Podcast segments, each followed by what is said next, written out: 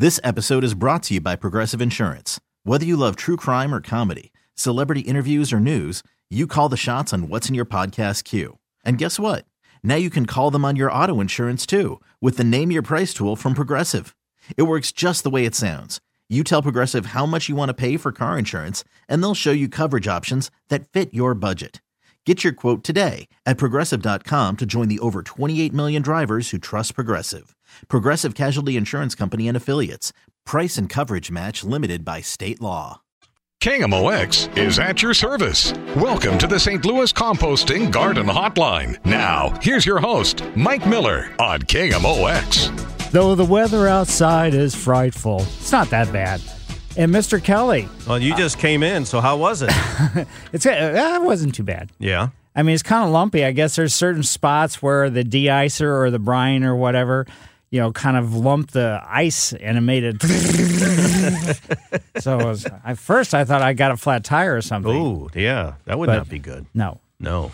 But you look very informal today. Now, was that because you had to come all the way from Illinois or No, something no, no. morning? I, I stayed downtown last night. The station put me up in a hotel so I could make sure to get here. wow. Uh, but right behind you is the shirt I wore, and it's one of those really warm shirts. Oh. And so as the morning went on, I need to I need to remember when I wear that to wear a nicer undershirt because uh, it gets hot, and so I take it off because I'm on radio. You know, I'm so glad I didn't sit on that thing. So then. yeah, I am too. I got to go grab it before you sit on it.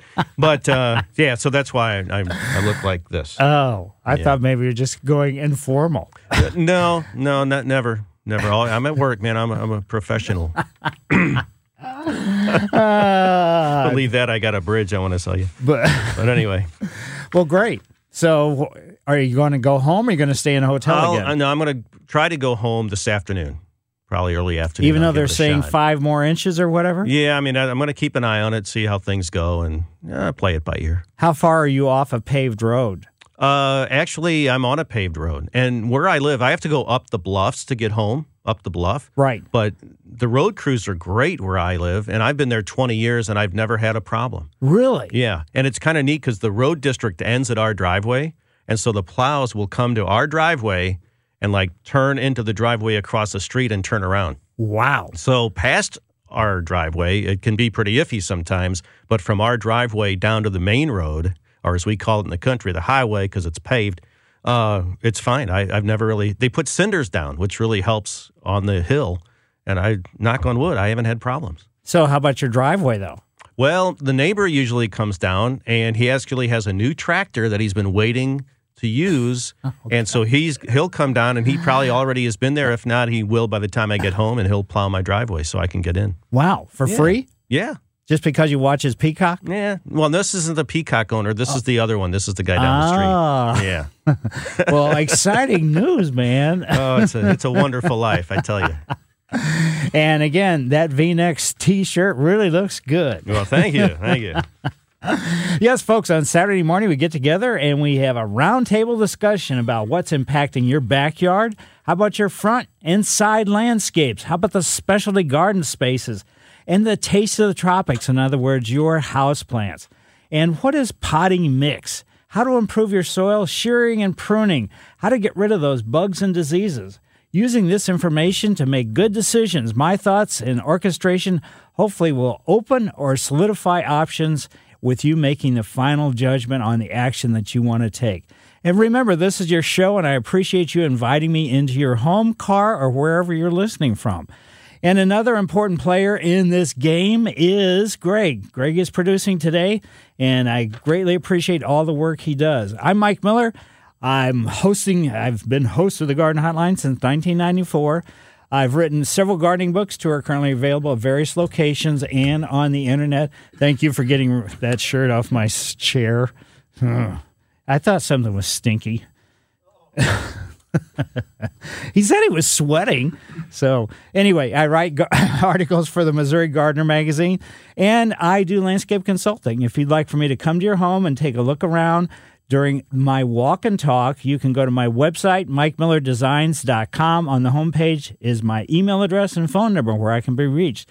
Today's Good Gardening Stroll is brought to you by St. Louis Composting, 636 861 3344. I wimped out. Sorry, St. Louis Composting. I know the good gardening stroll is brought by you, but uh, the boots I have only go up about just past my ankles.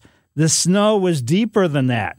So I started off just kind of walking around the yard and everything, getting the car ready so I could drive down here. And I was getting a lot of snow down inside my boots. So I thought, hmm, I'm going to not do the good gardening stroll today. But I did notice the snow is really creating some great aesthetic impacts. And uh, really, it really highlights the deciduous trees, the top part of the branches and everything, even as I look out the window here at all the deciduous trees. That white highlighting is really fantastic. And it turns the evergreens either into a huge mound of what appears to be snow, or the branches really weep over, giving a really nice visual impact of the branching. And uh, please use caution, though, as you head out yourself if you haven't been out yet. It's a little slippery. So, especially, well, th- speaking of slippery, on my ride in from South City from the Carondelet to Christy Park area, I was shocked. There was probably three or four or five people that were either standing in the street because of the bus stop, they didn't want to stand on the sidewalk, and or walking in the street with cars coming right at them. With it slippery like this, I thought, "Are you guys?" I even, you know, I did slow down and put the window down and said, "Sir, you're crazy." You know, to be walking this close to cars when it's slippery. It was uh, exhausting. But if you do head out, as I said before, be careful on hardscapes, especially if you're going to go out and make snow angels and stuff like that. Be real careful doing that. And when I get home, I'm going to be just shoveling, of course, and I'm going to be listening to the kids across the street, down the hill, uh, across Christy Park. There's a great hill that the neighborhood kids love to use their snow disc and slide down. It's not really a long hill or anything else, but it's super, you know, steep, so they can really get some speed. So uh, even last night, as I was sitting there, kind of watching the snow coming down, a couple kids ran past the house and across the park, and they were headed towards the hill. I think, guess they wanted to be the first kids to go down the hill. So anyway, sorry, good gardening stroll. Hmm, I wimped out, but. Mike Miller, KMOX Garden Hotline. If you do have any questions, concerns, or comments about your yard, your landscape, or house plants, or anything else, 314 436 7900 or 1 800 925 1120. Welcome back to the St. Louis Composting Garden Hotline. Once again, here's Mike Miller on KMOX. Yes, folks, 314 436 7900 or 1 800 925 1120. As I was talking about during my fake good gardening stroll, about all the snow that's building up on the evergreens and how they're bending the branches and stuff like that, do not go out and hit them really hard to get that snow off there. For the most part, the snow, if you've got a healthy plant, it should be able to handle the weight of the snow that's on them. So, as the snow melts or drops off or whatever due to you know other weather conditions or anything else, the branches should return to their normal, let's say, structure.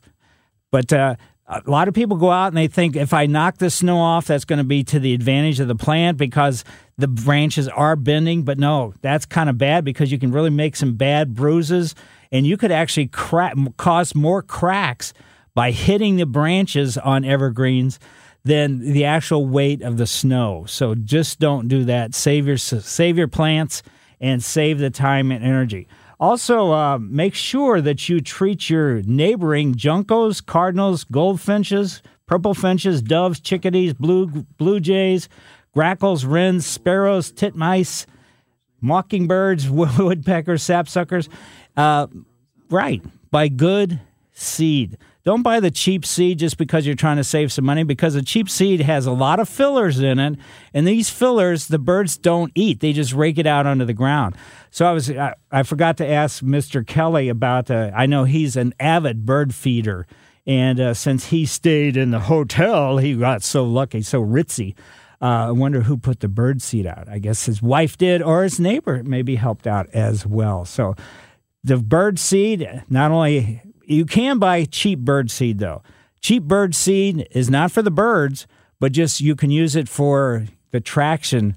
you know, throw it out on your sidewalks and patios and things like that because bird seed can help with the traction factor. As long as, you know, with traction seed and a couple other things too that I'll talk about. Uh, Ellen lives in Sunset Hills. Ellen, how are you? Good, thank you, Mike. You stole my thunder. I was going to ask you about the. As I'm staring at my window, I wanted to go knock the snow off my arborvitaes, but I'm not going to do that now. so now I'm going to ask you: Do you have a remote to fill my bird feeder? That was my next one. Does anybody sell those? Yeah, let me see. What's your address? I got a drone that I can bring some bird seed over. no, this is just awesome. Now, so I'm, I can't wait to get out in it, but I'm not going to be able to go, you know, broom off my arborvitaes. Is there any other trimming I can do today? Maybe mental trimming. I hit balls yesterday, 125 golf balls. So oh, really? that either. So I'm looking for a lot to do today. so anyway, thank you. You answered every question. The bird. I have a northern flicker out at my. I'm so pumped up about this northern flicker at my bird feeder. Wow. So I go knock the snow off my suet feeder. Can I do that? Uh sure. It's okay. just the branches on the you know on the evergreens. That's what you don't want to hit. That was great advice. I appreciate your show and thank you so much. Well, thanks for having me on your show. Thanks, Ellen. And now, Evelyn in South County, how are you today? Hello? Hi. Hi. Have a similar question. I have a Mahonia shrub. Can I go shake those branches? It's totally on the ground. well, you don't need to. If you want to, just shake them gently because, again, you can cause cracks. And these cracks, even this time of year with moisture and everything else, a small crack can have the moisture run down the branches and everything else get into the crack and could, could cause some internal you know, problems. Okay, so, won't do that then. Thank right. you. Yeah, the heavenly bamboo are great plants, and uh, I understand. But everybody always wants to, you know, and also when they're down like that, we don't know. I mean, the the weather people are forecasting generally the temperature is not going to be too outrageous or anything, but a lot of times the snow can help protect. Like it's almost like a coat to the branches on the you know the trees and the the shrubs and everything else. So if it got really cold, it would be something to be concerned with. Okay. So thanks, Evelyn. Thank you. Bye bye. Yep. And uh, let's see. How about Robert? Robert lives in Fenton. Robert, how are you today? Oh, we're doing pretty good, Mike. We're just sitting here uh, looking out the front door. I got a little uh, street out here called Hawkins Road, and last night, about yesterday afternoon, about three o'clock, one of the uh, salt trucks running to, off the road and took out the telephone pole, Ooh. electricity pole, so we've been lucky to run on a generator all night long.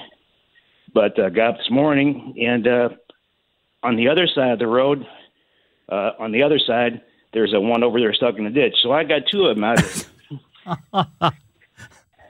oh man! so the so the St. Louis County snowplows had a rough night last night, but they do a good job, and the the road is clear out there. It's black. I can see the blacktop but one's over on, on laying on its side, sleeping all night long, and the other oh, one boy. he's over there. He's over there waiting for somebody to pull him out of a ditch. he's not as bad. He just got his wheels off on the side, and uh, you know he's just sitting there in the cab, nice and warm. But uh, it's a beautiful day. We're warm, and uh, hope everybody out there is the same way. Yeah, I sound sounds great. Thanks. Thank you, Mike. Yep, and you know it is the guys that run these, you know, I actually I was going to give the tip of the trowel to all the guys that do the, you know, the brine waters and everything else to try to, you know, anticipate the storms because we saw Tracy and I were out yesterday actually, and uh, well, let's see, no, it was on Thursday. They were they were getting the brine water down already, so they're staying trying to stay ahead of the game. But there's going to be times where they hit you know certain slick spots and they're going to go down, and that's unfortunately what. Uh, has happened there in right in front of your house, actually, with two trucks down at once. So thanks, Robert. And if anybody else has any questions or concerns, 314 436 7900 or 1 800 925 1120. Uh, if you remember, right before the snow, we had several very windy days. The winds were coming straight up 44, straight out of the southwest, and they were blowing so many leaves into our yard. I have a pile of leaves just from the wind blowing that's almost waist high. Our front yard is sloped, you know, and it slopes down to the sidewalk and then it goes across the street, and then that's where Christy Park is. The majority of these leaves are from the oak trees, and they are huge this year. And I, you know, I just couldn't get out there and get them picked up. So now I have a giant pile of leaves right where the wind kind of blows it right up over the top of uh, our little sloped front yard. And then they get stuck there because the wind doesn't hit on the other side of this slope, this turn, because we're on a corner. And also, we've got all kinds of leaves, you know, right along the street and up, you know, it's just amazing the amount of leaves. I was hoping that those leaves, because of all the rain and everything else we had, were going to be stuck together and not blow. But boy, that wind for the we had really th- almost three days of really pretty strong winds, and man, oh man. I don't think I'm going to be doing any leaf raking today because of all the snow mixed into it, but uh, I'm going to have to be doing it sometime soon. Let's jump the river and go over to O'Fallon, Illinois. Joyce, how are you today? I'm well, thank you, Mike. I have a question. Um, I have st- uh, I'm forcing some bulbs in a uh, for spring in a terrarium type container, and the bulbs are coming up beautifully. But um, the problem is that the tips of the the green is turning brown, and I don't know. Uh, there, I have a lid on it, of course, and so the the container is generating its own moisture, but I don't know why the tips are turning brown. Would you have any idea about what what's happening here? Yeah, I would have to think it's related to the moisture. So the fact that you are keeping them, you know, they probably don't need to have that much moisture. That's you know, if the soil, the medium that they're growing in was you know at the right amount that's you know stimulated or you know was a catalyst for the growth of the foliage then i think you could take the top of it off and not have to worry about that and maybe let it dry. But those brown tips are not going to change. So that's you know that's kind of what you're going to be stuck with for it is what it is. Yeah. exactly. Well do you think that they'll still continue to grow or should i just say i think that as long as they you know as long as it's just the tip that's brown and the rest of the foliage is green, I think you're probably fine. It's you know I don't know when you you know when they started sprouting or anything else or what type of bulb are they? Are they crocus? Are they hyacinths? Well, it's a it's a mixture. It was a combination of uh, various bulbs. I don't remember exactly what all I put in there to be honest with you. Right. But um, uh, well, I'll do that. I'll just remove it. Perhaps it's just like a, a rotting. Yeah, just watch out because I mean, in a terrarium, there's I mean there's no way for the actually the potting mix that you I'm assuming you're growing them in can sort of like exhale moisture and especially if you have a roof or a lid on top of it. And that so the moisture content you may start getting some bulb rot. So just be very very careful. I will. Well thank you very much for your advice. I appreciate that. Well thank you and yeah I mean forcing bulbs is always great fun and uh, you know in terrariums it's you know something I really have never done. I've done it in pots myself. I potted up bulbs, various types, and then put them in refrigerators for about eight weeks and then taken them out. Just regular, you know, plastic pots, yes, but with drainage holes and everything else. Then I water them once, and that's pretty much it when I take them out of the refrigerator. The refrigerators just give them the cold treatment just like if they were outside. And then after I water them, I don't water them again unless I notice that maybe the foliage is kind of drooping or weeping a little bit, but uh, that's the only time I do. So uh, that's, I mean, forcing bulbs is great fun. One of my favorite ones just happens to be hyacinths, but I do like to do the snowdrops as well and I do like the crocus. The daffodils always seem to be a little bit disappointing, at least for, as my experience has said. It's not like they're not great, but uh, I think some of the bulbs that are smaller just do a little bit better. And there are miniature daffodils too, so you could certainly take that approach if you'd like. So thanks, Joyce. And anybody else questions or concerns? 314- 436 7900 or 1 800 925 1120. Mike Miller, KMOX Garden Hotline, back after these messages. This is the St. Louis Composting Garden Hotline with your host, Mike Miller on KMOX. Yes, folks, questions, concerns, or comments 314 436 7900 or 1 800 925 1120. Uh, let's uh, take a look at facing the dirty truth. I know that's really harsh. But a gentleman this past week or so, he'd sent me an email and he said, I've been gardening in the same space for it's like 20 by 30 square foot area. And uh, I had great success for multiple years. And now the last couple years, everything is just kind of imploding. It starts up great, and then as the season goes on, harvest time or whatever, whether it's tomatoes or other, it's all edibles basically. Then everything kind of implodes. And he's he asked me, he said, I thought one time you said you could microwave soil and stuff. No, you can't microwave soil. And he said, well, maybe you, and then he also said, maybe if I put a plastic sheet over it, I could kill whatever the problem is. No, don't do that. It just makes the problem even worse. But also, facing the dirty truth, get a soil test.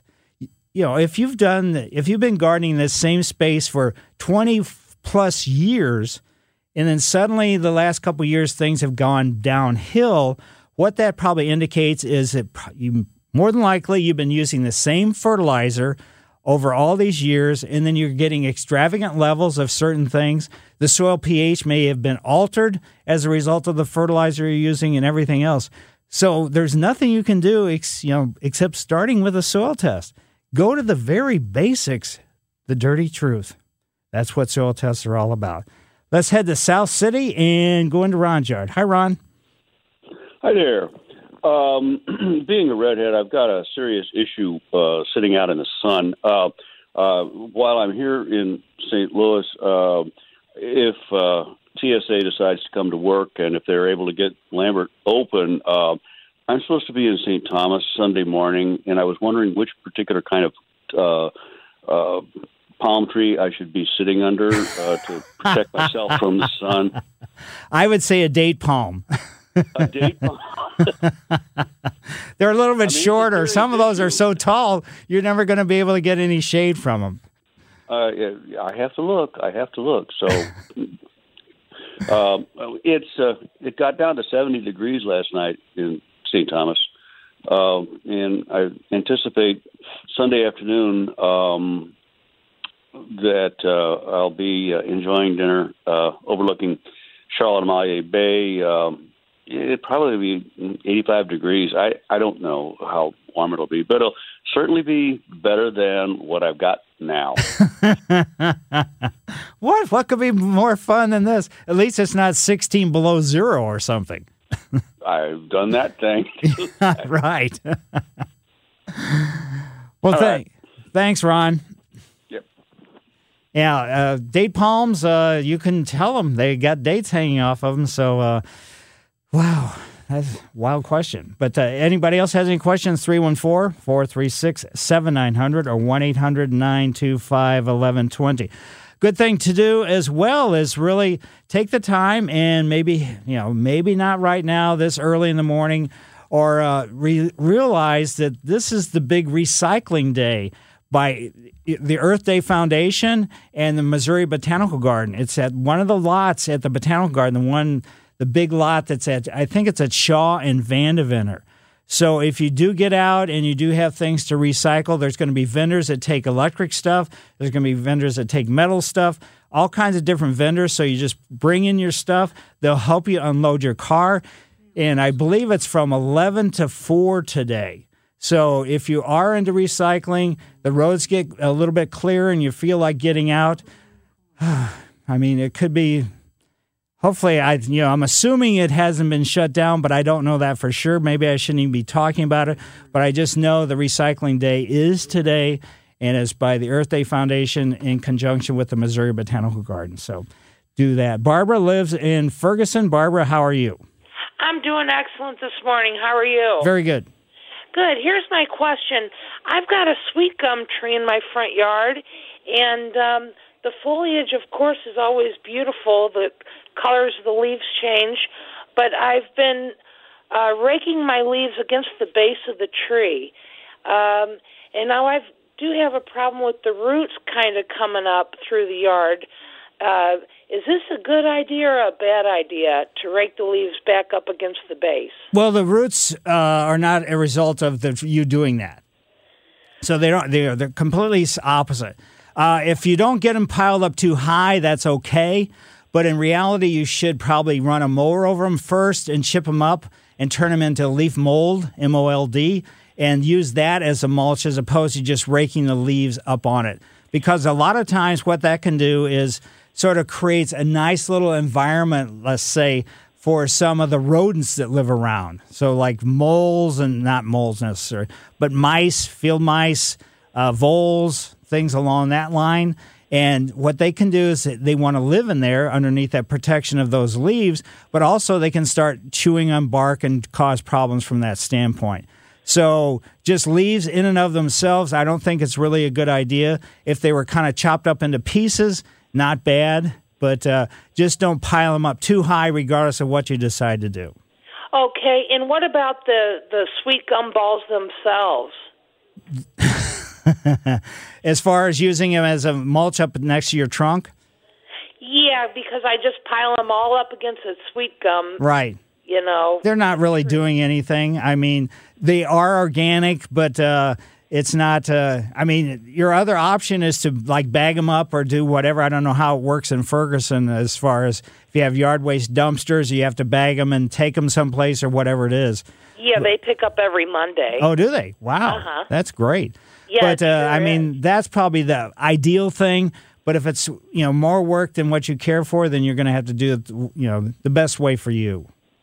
Okay, I sure appreciate it. Thank you so much. Certainly, and uh, yeah, it's just piling leaves up next to trunks is just not a really good idea. You. Th- it's not the same as putting compost or mulch or any of that other kind of stuff next to your trunk. It's just a different kind of circumstance. And the reason why is when you've, let's say, leaves have been r- turned into leaf mold, which that's kind of run through a sh- more or less a shredder, which cuts them up into small pieces. The moisture content and everything else is less because if you go out there and you piled up leaves, full size leaves, and you start raking those leaves away from the trunk just a little bit, you'll see how moist it is down there. When it's leaf mold, there is going to be some moisture, but its moisture is going to be a lot less than if it is leaves because the leaves will pack up on top of each other and prevent any kind of dehydration of the moisture up next to the trunk. I'm not saying it's going to rot your bark or anything because let's say a sweet gum tree out in the woods by itself, the leaves may pile up next to the trunk as a result of that. But uh, those trees are a little bit tougher than what the typical landscape tree is as far as a sweet gum. So thanks, Barbara. I greatly appreciate it. And thank you so much. Have Certainly. a great New Year. Okay, thank you. Bye. Well, you, thank you very much also. And, uh, you know, heading, like I said, you can go to the botanical garden and take a look around and just see some of the plant materials. Just walk. The walkways are always clear there. When I worked on staff there, that was one of the first things. They, we had staff members on the grounds crew that would volunteer to come in as soon as it started snowing to keep everything clean and clear. I was a little, I lived a little bit further away, so at that time, and so I, I never volunteered to come in early. But then I would sort of work later on in the day after they already had their eight hours. I'd keep everything as clean as possible. So I'm sure the garden, the parking lot, and everything else is always going to be taken care of. Getting there is right off 44, City 44, so it's not where the problems are. But it'd be kind one of the coolest things that I ever enjoyed myself was just uh, taking a step inside the climatron when you got weather like this. It's just it's unbelievable. It's like you're in a surreal world. So that would be something to consider doing today. Maybe if you want to do something a little bit different after you're tired of shoveling in your own landscape, if you do need to shovel. So just take care of that kind of circumstance. Um, again, I'm going to mention this too. Probably most of us have already gotten rid of our holiday decorations. But if you do have trees and you, don't know what you're going to actually do with them, you can call the local parks department and see if they have a use for them. Or you can use them by just leave them. These are real trees, either you know cut trees, and just set them around in your landscape because the local birds love to kind of use them as sort of a shelter, as a landing spot, and especially put them near where your bird feeders are. They're going to really enjoy that. So let's see what else we need to be thinking about. Oh, there's so many things. Even though it's January, how about taking a look in your garage? Did you forget to plant those daffodils or those tulips or anything else like that? If you did, you could certainly plant them if you want to, but I wouldn't. You can't do it today, obviously, but I wouldn't basically expect them to flower. They may push foliage, but they're not going to flower. So, anyway, Mike Miller, KMOX Garden Hotline, back after these messages.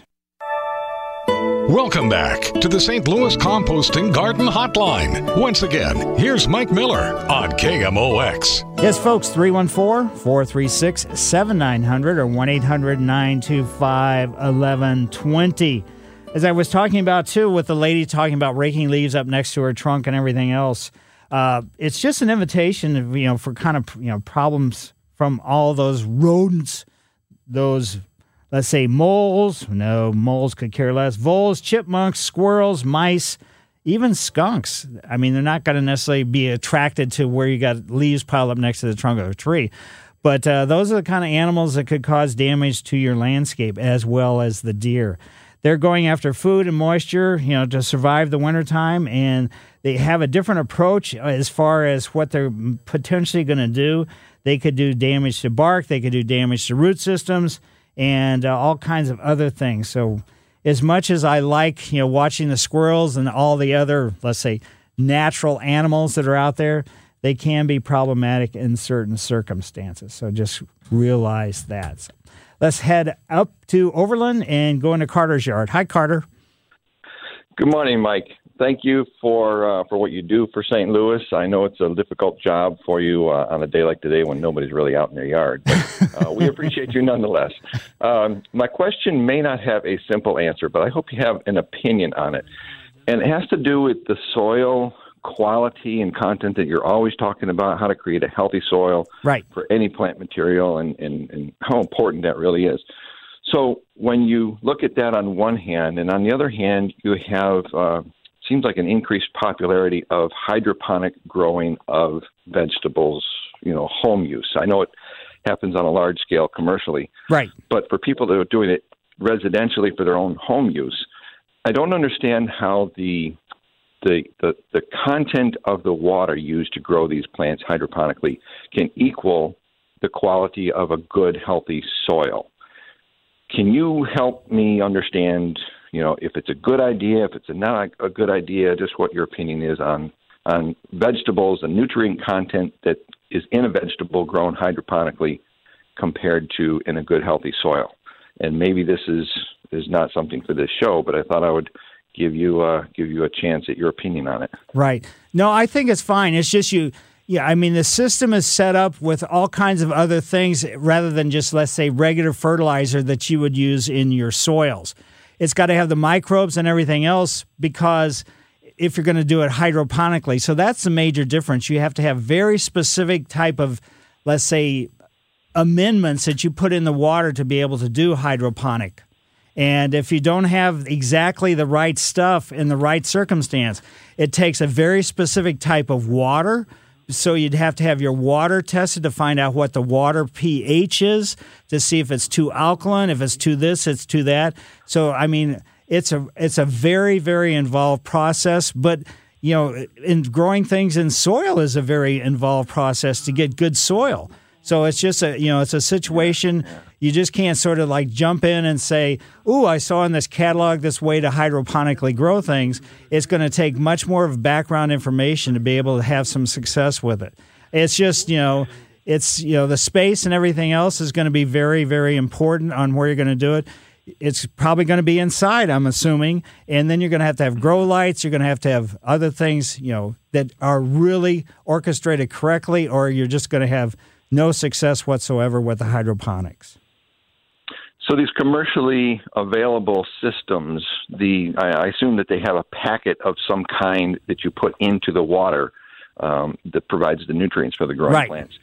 Are those really uh, are those geared towards a specific? Like if I want to grow uh, zucchini, or if I want to grow kale or tomatoes, are they specifically geared towards these different plants? And I have to really be careful do the commercial suppliers really have these zeroed in on what's needed for these different they do and i mean probably the, there's only a few things that you know have to have let's say something a little bit different.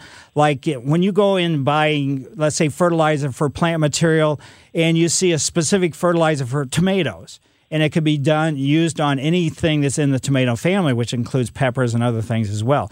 That would probably have a, a sort of a separate nutrient uh, availability in what you're going to add to the water as opposed to something that just generally grows, let's say broccoli or cauliflower or whatever else. And there's certain things that don't do so well in the hydroponic world, I wouldn't think. Now, I don't know that for sure, but I've seen, you know, some of the right as it was beginning when I was still living in California, there was major greenhouses that were huge and they were growing things hydroponically. But uh, I'm sure it's been refined since that point. But uh, again, there's still going to be certain things like uh, your water pH is going to be really, really crucial as far as being able to have successful nutrient absorption by the plant root systems. Sure, sure. Okay.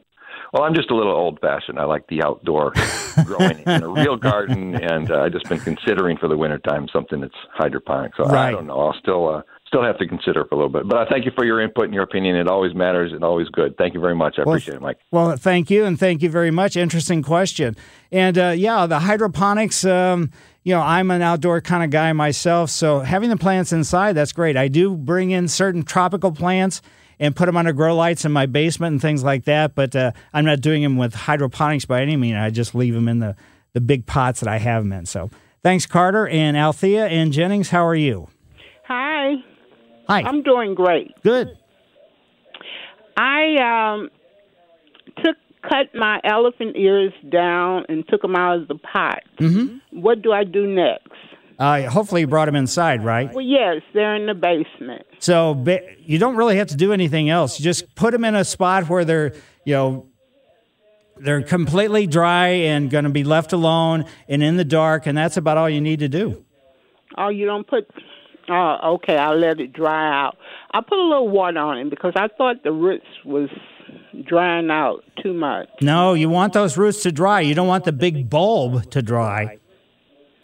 But if you, what you have to be careful of is if you put water on them, you could cause a rotting circumstance. All right.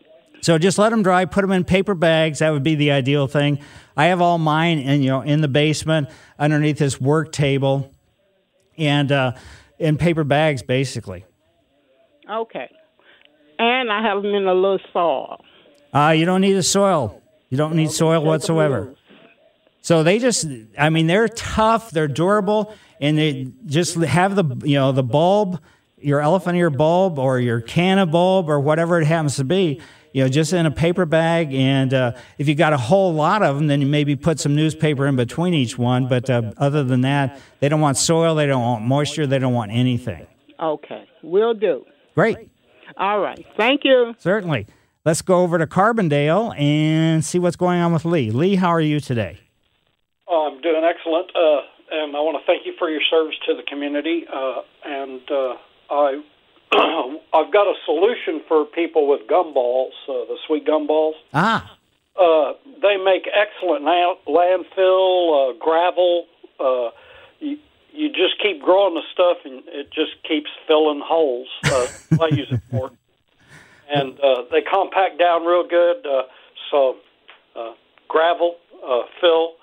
Uh, but uh, the reason I called is uh, I'm uh, looking to put a some kind of a hedge or border on a uh, property line. Uh, it's going to be on the north side of my house. Uh, I probably got a good uh, uh, 30, 40, 50 feet between my house and the edge of the property. Uh, I'm trying to look at something that uh, could provide me with some kind of wind blockage, especially in the winter. uh, is this full sun? Yes. Okay, so there's no competition from shade factor or, let's say, large trees in close proximity. None. Okay. I would probably take a look at some of the different types of upright junipers, like Keteleeri, K E T L E E R I. I would look at that as opposed to doing the pines, unless you want something that's going to be get really wide. But probably ideally, maybe do a mixture of a couple different things, a couple different types of upright junipers. I wouldn't do the arborvitae, even though the green giant has been very, very popular and everything else, and is quite fast growing. The junipers are native to this region, not that particular one, the Keteleeri, but its cousins are. And consequently, that means they're tough, they're durable, and they can withstand all, all our crazy weather and things along that line. Yeah, I guess we're going to have more to come. and we don't know what's, you know, right around the corner either. I mean, remember a few days ago it was so warm and it was so nice, and then we had that really windy spell, and now this, and you just don't know what's going to happen. And that's why the junipers are tough. Now there are, you know, I mean, you have spruces, you have pines, and everything else, but the junipers are going to have somewhat of a, you know, let's say controlled growth circumstance. They're not going to get massive. They're not going to cause problems, and they're just tough. Okay. Well, thank you. Have fun. Yep. I will do that. And uh, Mary, if you could do it kind of quick. Mary from Maryville. Yes, uh, we have just moved into a new home, and the gentleman that lived here before had hydrangeas mm-hmm. all around the house. And we don't know if we're supposed to cut those back or leave those flowers on or what to do with them. Well, the spent flowers, in other words, the, sort of the round brown bracts, you can cut those off because they, Yes, they don't they've do got- anything. They've But- got big flowers on them, Wait big till he tells you an answer. big pom pom. Yeah, those can be cut off. So just cut them right below where the you know where they're attached to the stem and just discard them. So that's just strictly that doesn't do anything for the let's say the overall health of the plant in the future. And I wouldn't do other than cutting those off. I wouldn't do any pruning further down on any of them at all because there are a couple different varieties of juniper or of hydrangeas, and consequently there are some that bloom in the springtime. There are some that bloom in the summertime, and then some that even bloom late summer. And then there are some that are continuous bloomers. So since you're new in the house, cutting off the flowers, you know, go ahead and do that. The spent flowers. But don't do any pruning for a full year until you can find out exactly what varieties you have. Then that way you can find out when or if you should be doing any pruning at all. Okay, so those stems that are holding the flowers, we leave we leave those on. Yeah, just leave the stems. Okay, okay, because they're all around the house. They're beautiful. Right. I mean, they've you know they've dried, and we just didn't know what to do now. Yeah, you don't have to cut them off, but ultimately you're going to have to take them off. But uh, you don't have to do it right now. Obviously, on a day like this, you're not going to. So thanks, Mary from Maryville. What a coincidence. Mike Miller, KMOX Garden Hotline. I will see you after the news. KMOX is at your service. Welcome to the St. Louis Composting Garden Hotline. Now, here's your host, Mike Miller on KMOX. Yes, folks, welcome to Garden Hotline, tip of the trowel hour. That's the second hour. I'll be giving that shortly, but right now you can call 314 436 7900 or 1 800 925 1120 with your ideas, questions, concerns, or comments. And by the way, thanks for having me on your show. We're here to discuss plant selection, the ups and downs, and all arounds for annuals, bulbs, edibles, ground covers, house plants, lawn, perennials, roses, shrubs, trees, vines, and water gardens. I like sharing my thoughts, but remember my answers, comments, and opinions is not the only garden path to take, but strictly offered to you as maybe an option. And across the big board, as I sit here in front of the microphone, is Greg. He's producing again for this hour. And uh, during the week, I spend my time doing landscape consulting, where I come to your home to discuss what is, can, should, might happen in your landscape, whether aesthetic or problem solving. And if you're interested in having me coming come to your home and doing a walk and talk, you can go to my website, www.mikemillerdesigns.com. The homepage is where my email and phone number are listed. You can contact me and we'll I'll come over to your home and we'll share everything that I happen to know and some a lot I don't know. But I can make it up because I know a lot of adjectives. And if you don't know if the answer is right or not, then I can just say anything I want to. No, anyway. So a tip of the trowel goes out to all the snow removers. Man, just you know, coming from South City here to downtown, there was you know there was people, there was plows, there are trucks putting brine out, and so it's not just the let's say the highway department or the city street department. I mean, the individual landscape contractors and people that are out doing parking lots, like for gas stations and stores and things along that line. So a tip of the trowel goes out to them and also to Tracy, my wife. she was so worried about me getting out and being able to come down to do the garden hotline today. Twice yesterday, one time kind of late in the evening, uh, she went out and shoveled the walkways so I could get to my car easier. So a tip of the trowel goes out to Tracy for doing it. I kept saying, Tracy, you don't need to do it. I can handle it. It'll be okay. But she's she kept worrying, so it was just she decided to go ahead and do it. And it was like, uh, thank you, Tracy. I greatly appreciate it. So tip of the trowel goes out to her. And I mean, the snow removal is going to have to continue because as we look out the windows right here over towards Soldier Memorial to the left and the main library to the right of where we are, it's snowing pretty hard. I mean, it's again that snow that's coming straight down. And it's just kind of amazing where sometimes when there's extended snow periods, some of the flakes will be small, some will be big depending upon what time and everything else. These have been sort of consistently, consistently the same size. You know, watching it yesterday and everything else, so I'm just kind of surprised. So hopefully, you know, I can get home and get everything taken care of. So again, if you do have questions or concerns, 314 436 7900 or 1 800 925 1120. Let's go over to Cahokia and see what's going on with Charles. Charles, how are you today?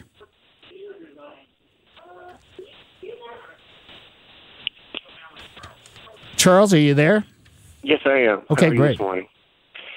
Uh, I got two questions about two trees. One is an apple tree. It's about 50 years old. I was wondering if I could still uh, trim the top of it at this point of the year, keep it from being so tall going straight up. Uh, you probably could, but uh, a 50 year old apple tree, are you pruning it just for this, you know, just because you want the aesthetics? Because it's, is it still producing apples? Usually, when they get to be Oh, that yeah. age, they're not producing anymore. It's still producing. It it has just tons of them at times. Wow, that's amazing. Last year they were um, fist size, you know, about six to eight inches round. You're kidding. That's incredible. You should probably uh, take cuttings of that and propagate it and call it Charles Apple Tree and guaranteed to live for 50 years and be viable. But no, you could prune it. But uh, I would probably, because the flowers are kind of nice, go ahead. I would let them go ahead and flower and then prune it right after they finish flowering. Okay. Now I have another one that I planted around uh, seven, maybe years ago, seven eight years ago. Um, the the thing about this one is that it looked as if it may have cross pollinated. Is that possible? I didn't quite understand what you were saying. This this one apple tree that I planted about eight years ago, Mhm. it looked as if this has cross pollinated with something. It looked like it became a mulberry tree instead of an apple tree. Whoa. No, that's not possible. So I didn't think so. Yeah, what may have happened is the apple tree may have died, eh, but uh, you know, let's say some birds dropped some mulberries in that spot and maybe grew that way, or whoever sold you the apple tree actually sold you a mulberry tree. Actually, my granddaughter ate the apple, planted the tree, and we watched it grow. Ah, well, that's great. So Uh, We had one small part get broken off of it, but I watched that tree very carefully, and that same part grew back. It just looked differently for some reason. Right. Yeah, it's. Uh, I mean, there's no way that an apple tree can become a mulberry tree. So some other way that you know, the mulberry tree got you know put in that, let's say, dropped into that location. All right. Okay. Well, thank you very much. Well, thank you, Charles. And now let's go to Springfield, which is actually Greg's hometown, and uh, talk with Jerry. Jerry, how are you? Hey, uh, good to speak with you, Mike. Uh, I got a uh, Christmas cactus that uh, wants to cut, throw out a couple of blossoms around Thanksgiving and maybe one more for the, uh, December 25th time. And that's about it. I've had this plant for about, oh, I don't know, 10, 15 years. And uh, it was doing pretty well indoors. Uh, and then one season it didn't and I I had a suggestion that I should keep it outside during the summer. Tried that, and here we are. Very few blossoms on a very otherwise the foliage is fine, but uh, where are those nice red blossoms that we look forward to? Well, it may be an age factor, but also, are you fertilizing it Yeah, yeah. with uh, cactus fertilizer? No. Oh, well, use tr- because sometimes something like this, you know, could there might be a little bit of micronutrients that could trigger the blooming, but uh, if everything looks healthy and everything else, and you're and you do end up fertilizing it with cactus fertilizer. That's not to say guarantee that you're going to get the flowering, but it may just be an age factor as much as anything else. But what you Okay, can do we'll is the, uh, we'll try the uh, cactus fertilizer then. Right. But also, what you can do is contact the the Henry Shaw Cactus Society, and you know they have a, a website where you can you know actually get some very specific information from these cactus experts. Cool. Uh, what's that again? Henry Shaw, S H A W. Yeah, Henry Shaw. He was the one that founded the Missouri Botanical Garden, and the Cactus Society is named after him. Cool. Okay. Hey, thanks a lot, Mike. Have a wonderful weekend. You do the very same thing. Mike Miller, KMOX Garden Hotline. Back after these messages. This is the St. Louis Composting Garden Hotline with your host, Mike Miller on KMOX. Yes, folks, questions, concerns, or comments? 314 436 7900 or 1 800 925 1120. Looking out the window right here, as I said before, it is really snowing hard again. It's just kind of amazing. It's really sort of spectacular.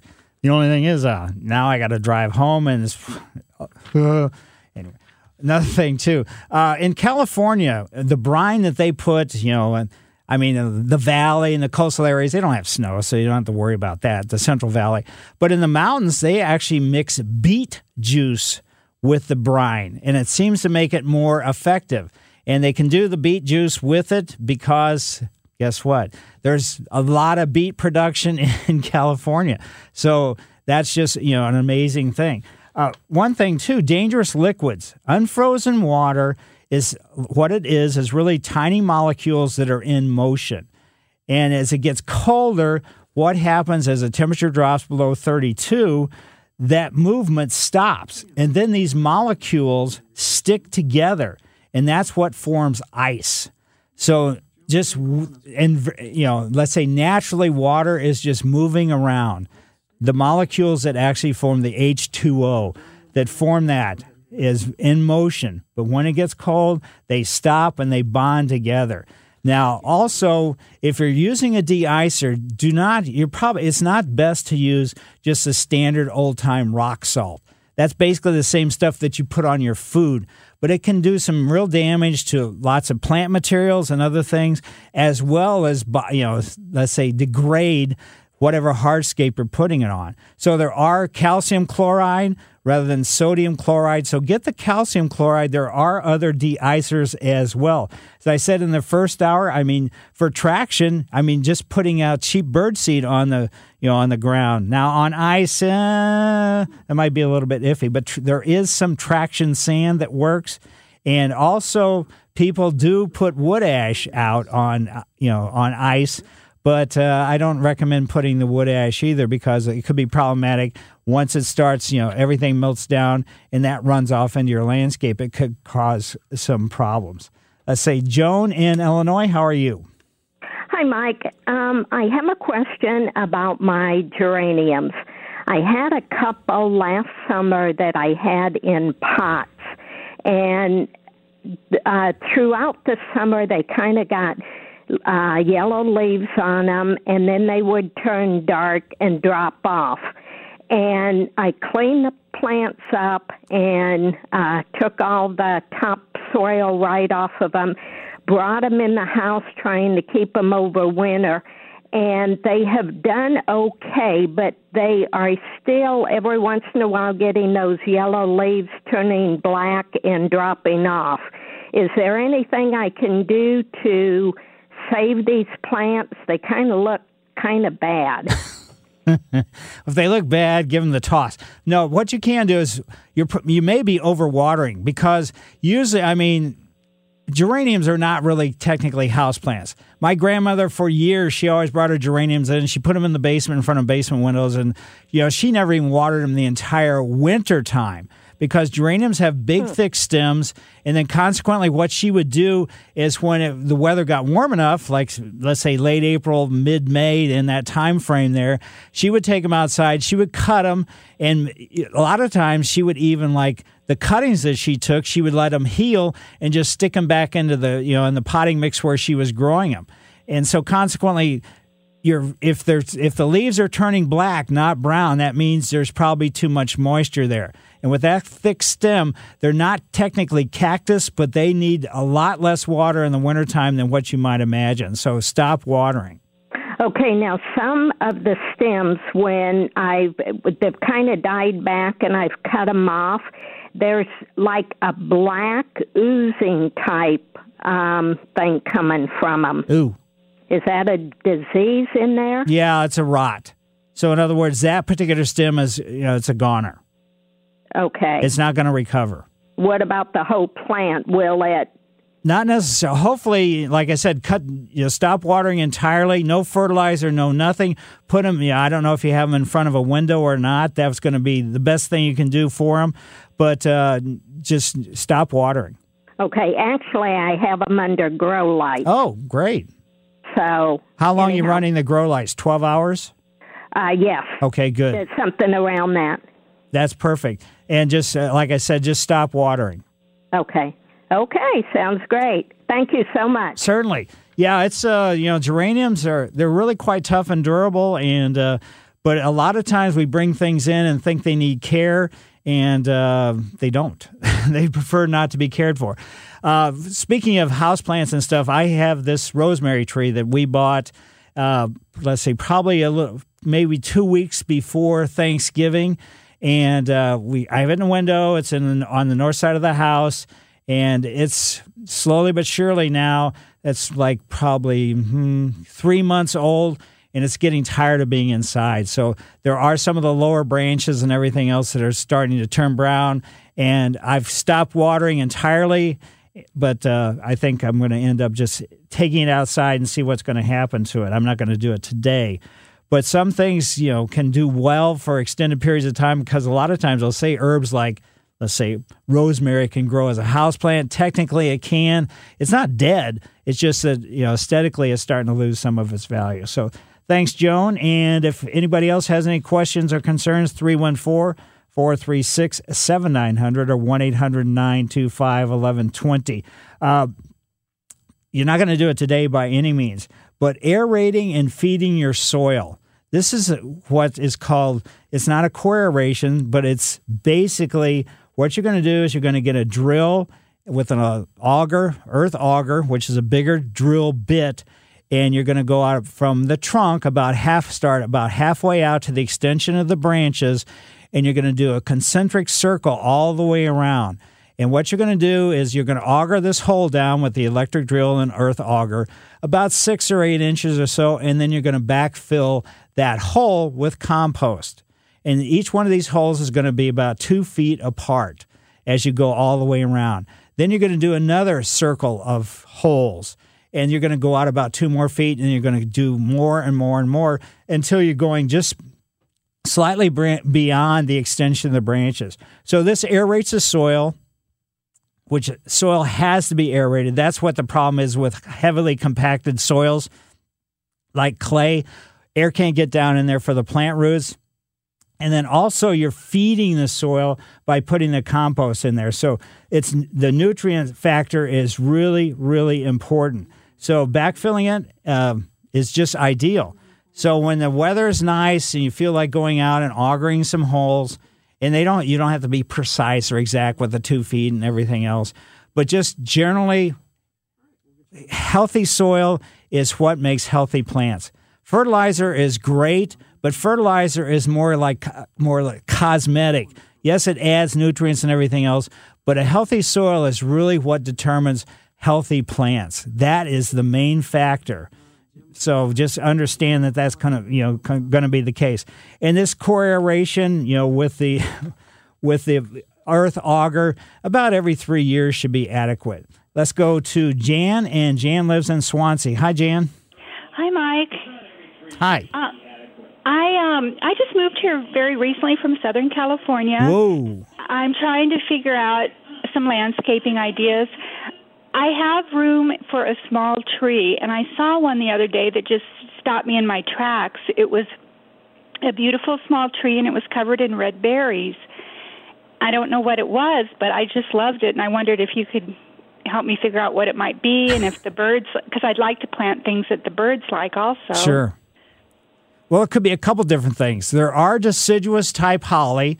So generally, they don't have a single trunk, but they're going to produce a huge amount of berries Mhm. so that the birds like.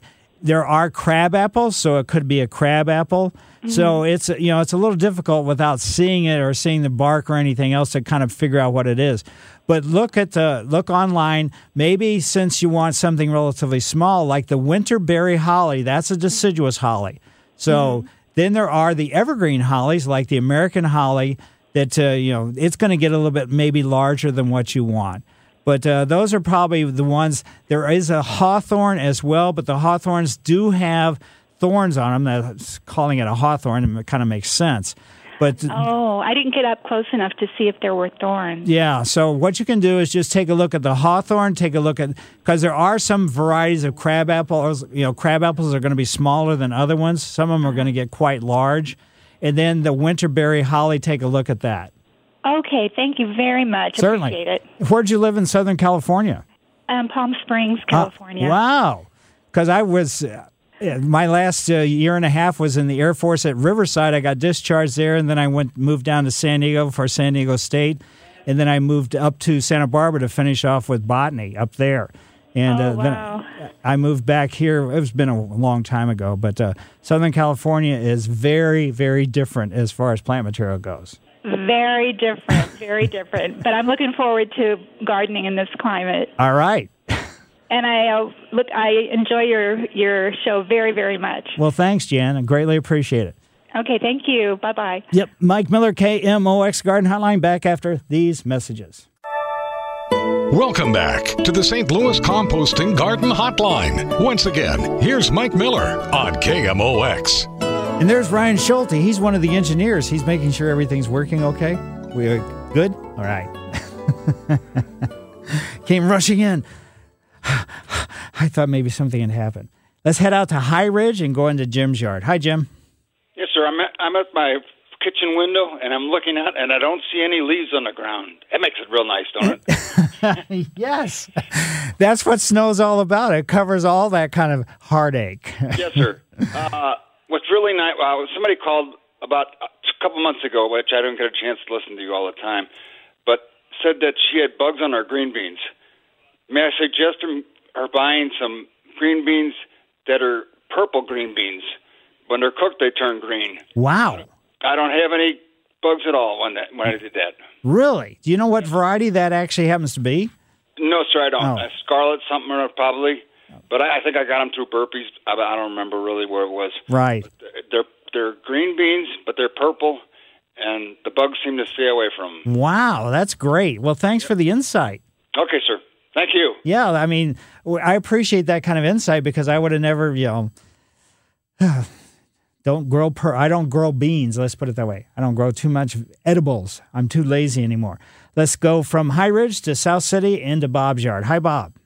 Yeah, Mike, I heard you talking earlier about. Uh, I know MoDOT uses beet juice on the roadways, but I know I was told that beet juice has got nothing to do with beets. Do you have any idea what beet juice is made from? I have no idea. I don't know why they would call it beet juice if it's not from beets. I know. was always always told that it's nothing to do with beets, and I was wondering if you would have any idea. No, I guess I'll have to go online and you know find out because I know the beet juice that they use there, at least what they used to use in the you know in the mountain areas of California was beet juice. So, I mean beet beet juice. I don't know if all of it by any means, but uh, that's kind of interesting. See, so thanks for the insight there. I'm going to take a look and find out what that is. Thank you. Yeah. You have a good day. Well, you do the very same thing. So now let's go to South County and Marie. How are you? I'm well, and you? Very good. um, I uh, got a poinsettia, and I was hoping you could tell me how to take care of it. basically like with all the plants that are inside don't overwater. That's the worst thing you can possibly do. Put it in front of a sunny window. No fertilizer this time of year at all. And just realize that uh, you know the, the my mother had one. She could not grow hardly any house plants whatsoever but in reality she had a poinsettia that she had for a long long period of time. So uh, just kind of keep your fingers crossed. Don't like i said don't overwater.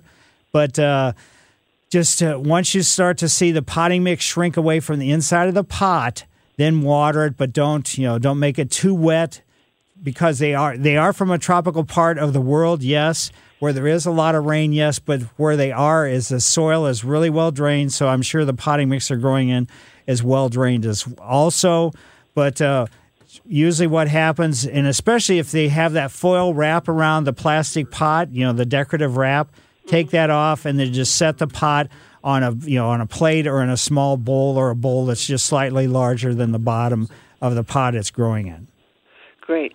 Okay, thank you very much. yeah so just full sun i mean that's that's the crucial thing. She had it in a south facing window even though we had maple trees on the outside and she just kind of left it go and actually. Some years it would you know produce a colorful bracts some years they would just be green. So you know that was one of those mysteries. Dusty lives in Des Peres. dusty how are you? Yeah, yeah go ahead. I was looking at the white snow fall, falling, uh-huh. And I was thinking about when I was a young kid back in the 30s, when the snow came down, it was black. What wow Yeah, this was a very dirty place back in the 30s. Very much so. That shows a lot of pollution from coal and things like that up in the air. That's before they passed they passed the Clean Air Act, where you couldn't buy, you couldn't use uh, bituminous coal, Right. and it didn't help much in the wintertime. Because all the foundries around. Wow, wait. That's and I t- look at that. that's totally wild. Yeah. It- the weather sure has changed. I remember back, my father was in the retail coal business, and uh, one one year in December, he drove across the ice on the Mississippi River to get to the other side. Really? Oh, yeah. It was wow. That's daring. well, there was a lot of people doing it. Not that it only cost ten cents for the bridge, but it was something to do. That's totally crazy. Well, thanks, Dusty, for the insight. Okay, thank you. Goodbye. Yep. Jenny is in South City. Jenny, how are you? Hi, Mike, how are you? Very good. Um, I looked up about the um, the beet juice Yes. that the MoDOT uses, and it, it is a byproduct of sugar beets. Ah, so it is really beet juice. It, it really is, yeah. I I think it goes through a, a process, Right, But um, and then they mix it with with uh, salt brine. right. Yeah. So I just thought I'd let you know. Well, thanks. I greatly appreciate that. Okay. Have a good day. Yeah, so the gentleman that thought it wasn't beet juice, I guess, you know, on the internet we're finding out that it really was. I knew it was in California. I didn't know here, but uh, I thought maybe things had changed since I I moved back here. So anyway, so it is a byproduct of the beets. Sugar beets. Uh-huh. Sugar beets, right. Yes. Who would think there'd be that many beets? 'Cause, I mean, the, the amount of brine they put out is totally unbelievable. Well, thanks, Jenny. I greatly appreciate it. You're welcome. Thanks, Mike. Certainly. Great. You know, that's really kind of the nice thing of this show is to have somebody that takes the time, energy, and effort and is going to make it uh, so I can't, uh, I don't have a chance to look it up while I'm answering questions. So that is just neat that somebody takes the time to do that. So greatly appreciate it. Uh, your lawns, just realize the snow is great because it's not going to do too much damage. It takes about six to eight inches of snow to equal an inch of water. So having an inch of water after the snow melts is really going to be a plus. It's going to be a positive type thing. So that's really a good thing about the snow. The good thing about the snow is the aesthetics too. And if you don't have to be out there moving around, walking, driving, or anything else, that even makes it more fun. I see the as I look across the guys over there at the Soldiers Memorial, they're out there hand shoveling the sidewalks here on the north side of it. So, I mean, they do have a little machine that they can push some of the snow, but hand shoveling the sidewalks, that's a lot of sidewalk. Bill lived in Clifton. Bill lives in Clifton Heights. Clifton Heights, how are you, Bill? I'm doing fine.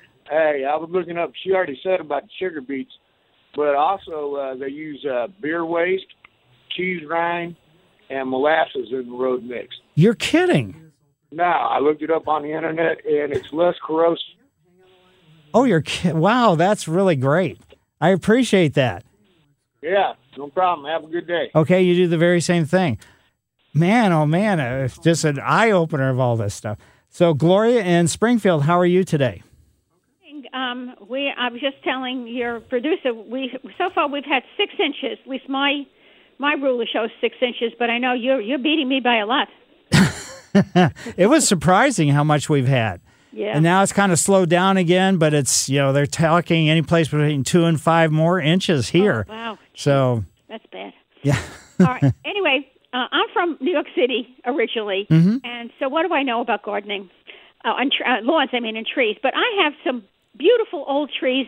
We the house was uh, probably uh, almost 50 years old when we bought it, and I, pan- I we planted a, a red bud. I had a red bud in my old house. I loved it, and some other um, a maple tree. I never have fertilized uh, fertilized it or put mulch around it. Am I doing harm?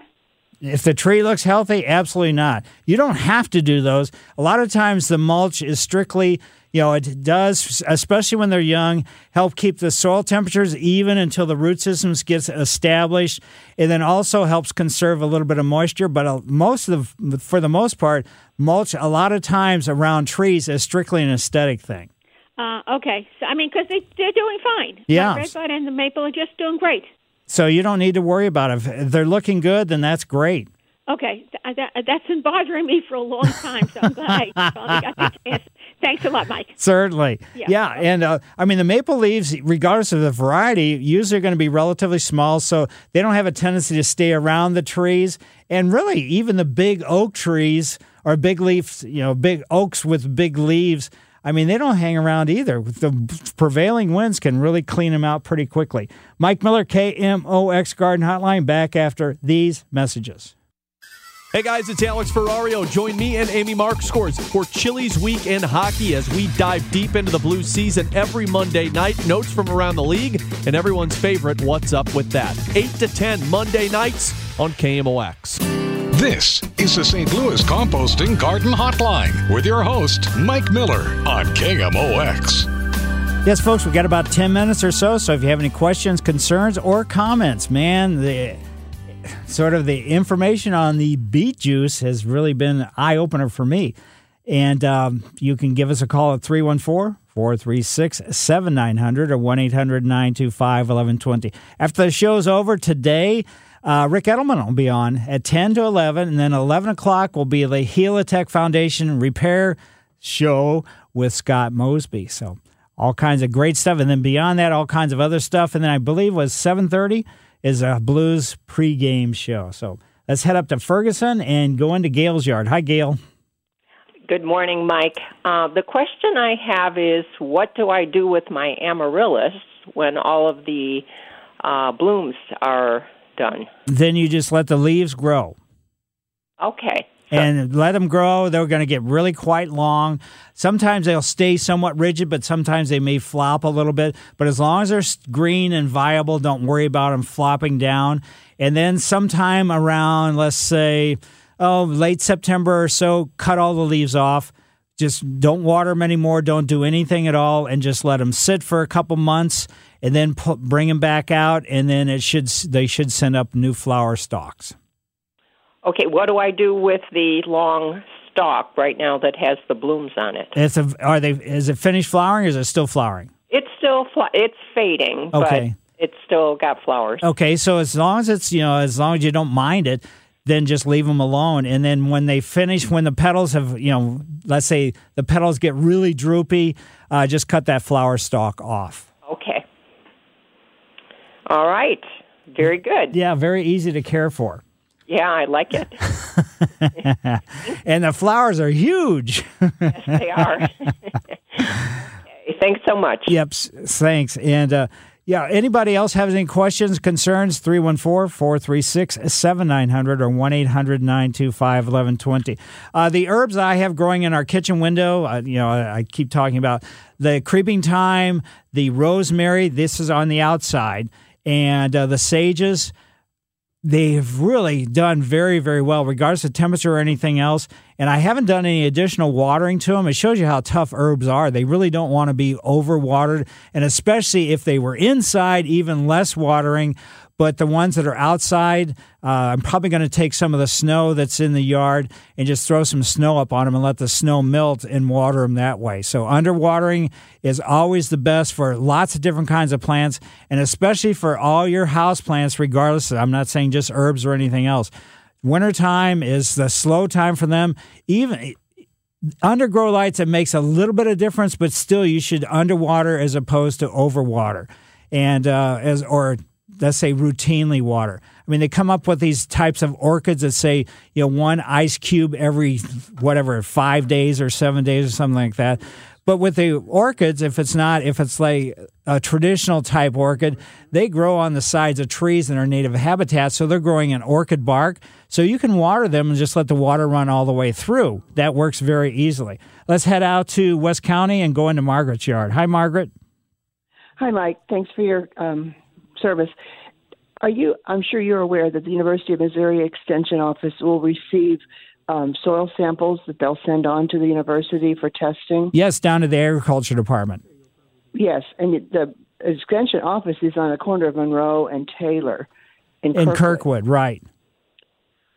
Okay, it might help your customer if someplace closer for them to deposit their soil samples. Right. Yeah, they have. Uh, I mean, there's a couple different. You know, the Delta Soil Testing that's in Portageville. They have the MU Soil and Plant Testing Lab. That's the University of Illinois. I mean, University of Missouri Sure. at Mumford Hall. But uh, yeah, you can take it right in there. I would probably go online and find out exactly how much soil and everything you need, and uh, that works out perfect. But no, thanks for that. Thank you. It costs just twenty five dollars, and you get a very good report. You aren't kidding. There- There are excellent reports, and it, I mean they're really eye openers. A lot of times, things that we think would never be problematic turns out to be ma- major problems for your soil, and for not for the soil, but for the plant material that you're trying to grow in that soil. So, thanks, Margaret. Sure. Bye bye. Bye. And Kathy lives in Holiday Shores. Hi, Kathy. Hi, Mike. Thanks so much for your show. I've learned so much from you. Last spring, a friend gave me a seven or eight inch rose bush that was loaded with tiny pink flowers, and it was professionally wrapped in foil. I removed it from the pot and planted it the, in the sun at the top of my hill, and it bloomed continuously until frost and doubled in size during the summer. Right. I've never had a small rose bush like that before, but suspected it might not be a hardy variety. So in the fall, I transplanted it back to a pot and brought it in the house and put it under a grow light. It doubled in size. Really? I'm now wondering if it could have been a hardy variety and if I should plant it outside to let it go dormant. I'd put it next to the house for a little protection from the winds. What do you think? I think probably maybe the when you're saying a small rose, is this like a miniature rose, like in a four or six inch pot, or is this like kind of? Yes. So it's Yeah, no, really It was the tiny, tiny variety. yeah. So they're tough. So no, they should be able to. You know, it should be able to handle the outdoors without any kind of problem at all. Oh, okay. All right. Well, when the snow goes away, I'll I'll get out there and plant it. Not today for sure. Right. Exactly. Okay. Thanks so much, Mike. Certainly. And uh, Holiday Shores, I've had a couple uh, walk and talks in that area. That's really kind I of a unique circumstance. I was your first one. Oh, really? yes. The lady with the big hillside. oh, yes. Right. Yeah. Okay. well, thanks, Kathy. Okay. Well, thanks a lot, and enjoy the snow. Sure. And how about Crystal City? That's where Mary lives. Hi, Mary. Good morning. Uh, Mike, on the amaryllis, mine are blooming for the second time. Mm-hmm. Is that unusual? Uh, it's not necessarily something that's going to happen routinely, but uh, you know it, do, it can happen. So it's just you know luck of the draw, sort of. Great. Now, do I put that out in the springtime? You don't need to. you Okay, can just leave keep it it as a house plant if you like. You can put it outside, but definitely do not put it any place where it's going to the direct sun is going to hit those leaves Okay. because that's going to sunburn them really bad. All right, and I have a walk and talk coming up with you. My kids gave that to me for Christmas. All right. So, so we'll get together sometime soon. All right. Great. Thanks. Thank you. bye bye. And Dolores, how are you today? Berkermeyer? Okay, yes. I have a Mandeville uh, plant, and I brought it in and put it in the garage for the sun to hit it, and I water it ever so often. I want to it to bloom again next year. Can I? Uh, should I be doing that and watering it? Yeah, I mean, the Mandevilla vine is not necessarily something that does really well you know, kind of wintering over or anything else, whether it's in the garage or in the house or anything else. But just as long as it still has some foliage on it and everything else, you're doing everything just fine. Just make sure, again, you don't overwater it. It likes the coolness in there. You have it in front of a window, I'm assuming. And then when the weather starts warming up, warm enough to actually take it back outside, that's going to probably be mid to late April, uh, early May then just take it out and let it go. Cut it back. I'd probably cut it back because it's going to be a little bit uh, overly viney. All right. Thank you. Certainly. Well, thank you. And thanks to everybody for calling in. I greatly appreciate it. There's all kinds of stuff going on in the outdoors, and uh, this is the weather where you can watch the birds. I mean, they're just spectacular because they've got the contrast of the the white snow with the birds. But think about the birds too. A lot of the birds, you know, get let's say seeds that are dropped off trees and things like that. If they're on the ground, uh, oh, there's not a whole lot of food for them. But a lot of the birds eat the berries, like the lady who called and said she'd seen some red berries on uh, some tree and she was wondering what type of tree that actually was. So there's lots of ways that we can sort of help nature, help the you know help the birds. And there's nothing more entertaining than to me than birds in the outdoors. Yes, it's kind of neat to see rabbits popping across or squirrels and everything else, but uh, the birds, I think they're most the most enjoyable thing in the outdoors. And we have such a you know wide variety of different types of birds. That's what makes it really fun and neat in general.